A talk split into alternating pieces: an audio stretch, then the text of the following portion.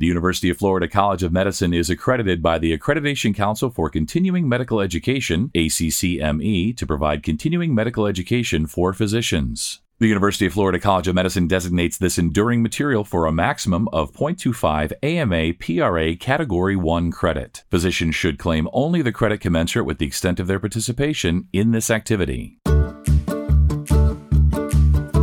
Welcome. This is UF Health Med EdCast with UF Health Shands Hospital.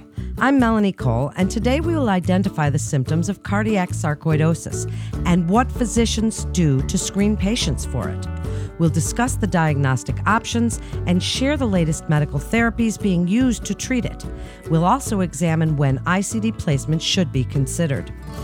Joining me is Dr. Divya Patel. She's a clinical assistant professor in pulmonology at the University of Florida, and she practices at UF Health Shands Hospital. Dr. Patel, it's a pleasure to have you join us today. Tell us a little bit about the incidence and prevalence of cardiac sarcoidosis. Hi, Melanie. So cardiac sarcoidosis is rare, but can be deadly, and so it's important to think about cardiac sarcoidosis. According to the ACCESS study, which was a NIH-funded study from 10 years ago, they showed that the prevalence of cardiac sarcoidosis in the United States is less than 5%.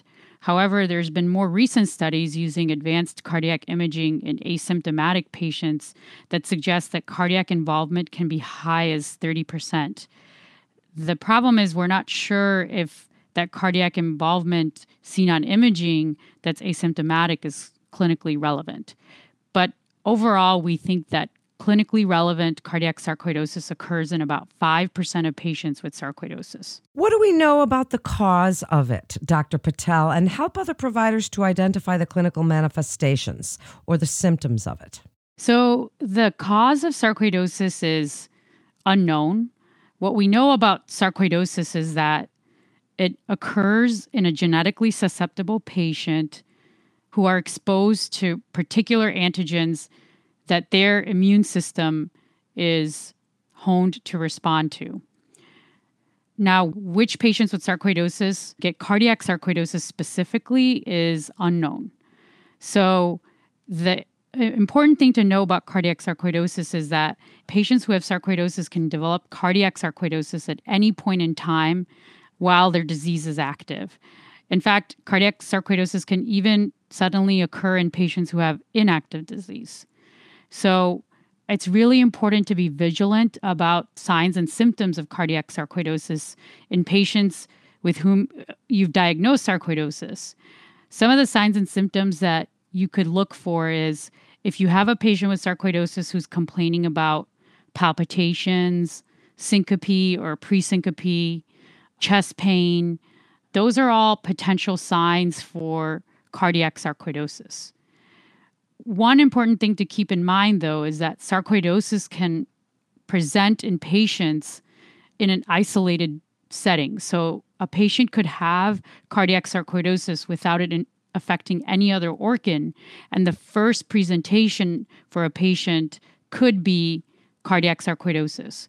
So other situations in which I would think about cardiac sarcoidosis is patients who have unexplained non-ischemic cardiomyopathy, who also have maybe some lymphadenopathy or have sustained ventricular arrhythmias without an explanation, but are younger and have potentially an infiltrative cardiomyopathy based on the testing they've had. So interesting, Dr. Patel. So what are physicians doing to screen patients? Are there some established screening guidelines? Tell us a little bit about diagnostic criteria, the options for cardiac sarcoidosis, and why it's sometimes difficult to diagnose. So those are very good questions, and I wish I could tell you that we have very clear answers to those questions, but unfortunately we don't. There are research that is ongoing, but unfortunately, we don't know the answers to all of those questions. What we know from statements and guidelines, so from the Heart Rhythm Society statement that was published in 2014, we know that screening should include questions to appropriate patients you should ask about palpitations and consider an EKG. So, for example, in my clinic, for every patient who has sarcoidosis that we see at every visit, we ask about palpitations, we ask about arrhythmias, and we also make sure that we have an EKG on every patient once a year. Some people, some experts argue that echocardiograms should be a part of screening for cardiac sarcoidosis, but unfortunately there's no studies that show that echocardiogram or cardiac MRI or even cardiac PET are good screening mechanisms. So at this point in time, there's no studies that show one particular modality for screening is better than another, but the recommendations from the Heart Rhythm Society as they stand currently right now recommend asking about symptoms and obtaining an EKG. In terms of diagnosis, diagnosis is very challenging in cardiac sarcoidosis, and especially when patients have isolated cardiac sarcoidosis. So diagnosis, in terms of diagnosis, there's three organizations that have diagnostic criteria for cardiac sarcoidosis, including the Japanese Ministry of Health and Welfare, the Heart Rhythm Society, and the World Association of Sarcoidosis and Other Granulomatous Disorders. Each of these organizations have a set of diagnostic criteria. Essentially, what they state is that definite diagnosis requires an endomyocardial biopsy, but the organizations recognize that endomyocardial biopsies have low sensitivity, and because of this, they have a provision to give probable and possible diagnoses using positive biopsy, extracardiac biopsy. So, for example, if you have a patient who has biopsy-proven pulmonary sarcoidosis, but they present and complain of palpitations, you obtain an echocardiogram that shows a low ejection fraction, or you obtain long-term EKG monitoring that shows sustained PVCs or frequent non-sustained ventricular tachycardia, that could be enough to give a probable diagnosis of cardiac sarcoidosis. So cardiac sarcoidosis is one of the most challenging forms of sarcoidosis to diagnose and requires patients be evaluated. It requires patients be evaluated at expert centers. So at our center at UF Health Shands Hospital, our pulmonary division has a sarcoidosis program in which we provide comprehensive evaluation for sarcoidosis. And we start with evaluation for pulmonary sarcoidosis, and then we offer assessment and evaluation for all organ involvement and manifestations of sarcoidosis. Well, thank you for that explanation. And before we talk about some of the treatment options available, because that initial presentation can range from asymptomatic ECGs to sudden death, tell us, who's an integral part of the multidisciplinary team taking care of these patients? What types of providers are involved? That's a great question. So multidisciplinary care is imperative for patients with sarcoidosis, whether it involves the heart or not. So the doctors that are involved in managing patients with sarcoidosis include physicians that work in areas in which the organ manifestations occur. So at UF Health Shands Hospital, for instance, us as in the pulmonary division, we really act like the primary care physician for our patients with sarcoidosis, and we evaluate and assess for their pulmonary involvement. But we also have colleagues in the divisions of rheumatology, cardiology, Department of Ophthalmology, Division of Gastroenterology, Department of Dermatology. So we include and involve physicians from all different divisions and departments within our own institution. We also have colleagues in neurology that we work closely with who have neurosarcoidosis. Within our own division, we work very closely with our pulmonary hypertension specialists and also our lung transplant doctors who evaluate patients with more advanced disease in cases in which they may need lung transplantation. Then let's speak about some of the latest medical therapies. Start with any medicational intervention you'd like to speak about. And then, since patients with cardiac sarcoidosis are at risk of sudden death, Dr. Patel, and there's not much data to help with risk stratification, tell us a little bit about when you feel it's important to consider an implantable cardioverter defibrillator. When should placement be considered? But if you would, start with any medicational intervention that you would typically look at. So treatment of sarcoidosis, we think about treatment of sarcoidosis in two situations. One, when the sarcoidosis is life-threatening. So, for example, in end-stage lung disease in patients with pulmonary involvement of sarcoidosis. In other situations, for example, patients with severe pulmonary hypertension, those patients may have a life-threatening presentation of sarcoidosis. And then thirdly, in patients with severe cardiac sarcoidosis with low ejection fraction that's decompensated. So once again, in patients with life-threatening sarcoidosis. And then the second category in whom we consider treatment are those who have severe disease that impacts quality of life. So that's when we consider treatment.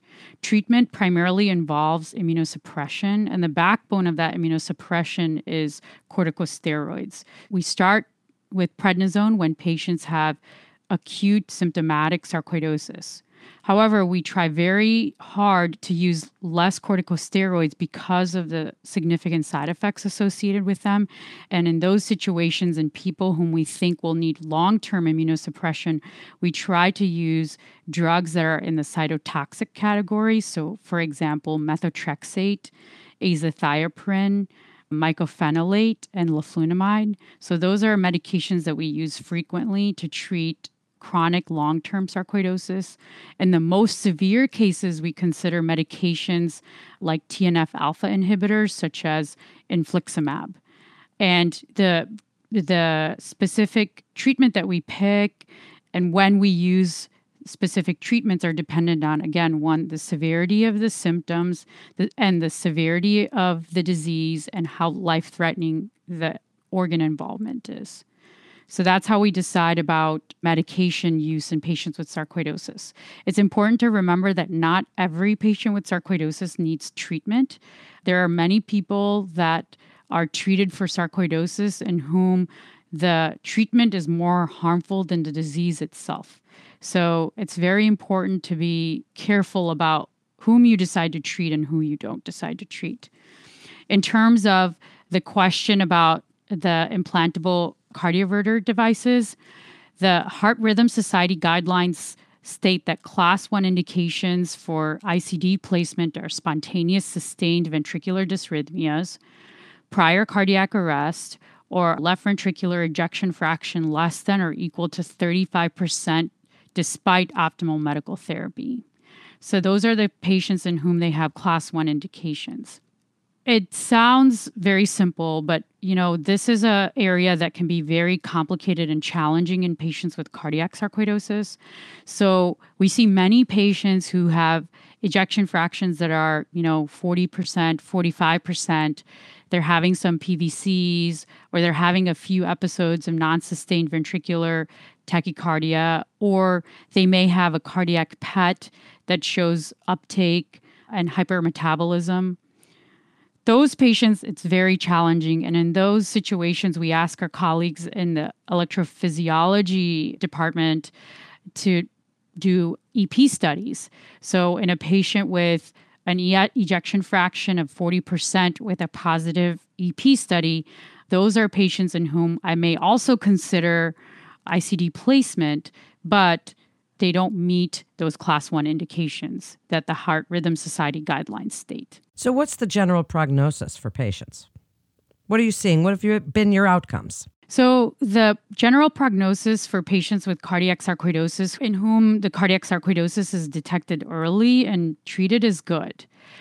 However, we do know that in terms of mortality and sarcoidosis, patients with cardiac sarcoidosis tend to have much higher mortality than patients who don't have cardiac sarcoidosis.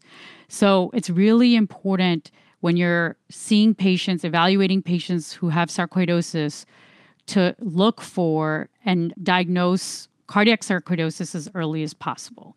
As we conclude, what do you want other providers to know about what you're working on at UF Health Shands Hospital when you feel it's important that they refer, and anything you'd like to tell them about cardiac sarcoidosis? So at UF Health Shands Hospital, we have a multidisciplinary clinic that's organized in a way to provide complete, comprehensive care to patients with sarcoidosis with any type of organ involvement.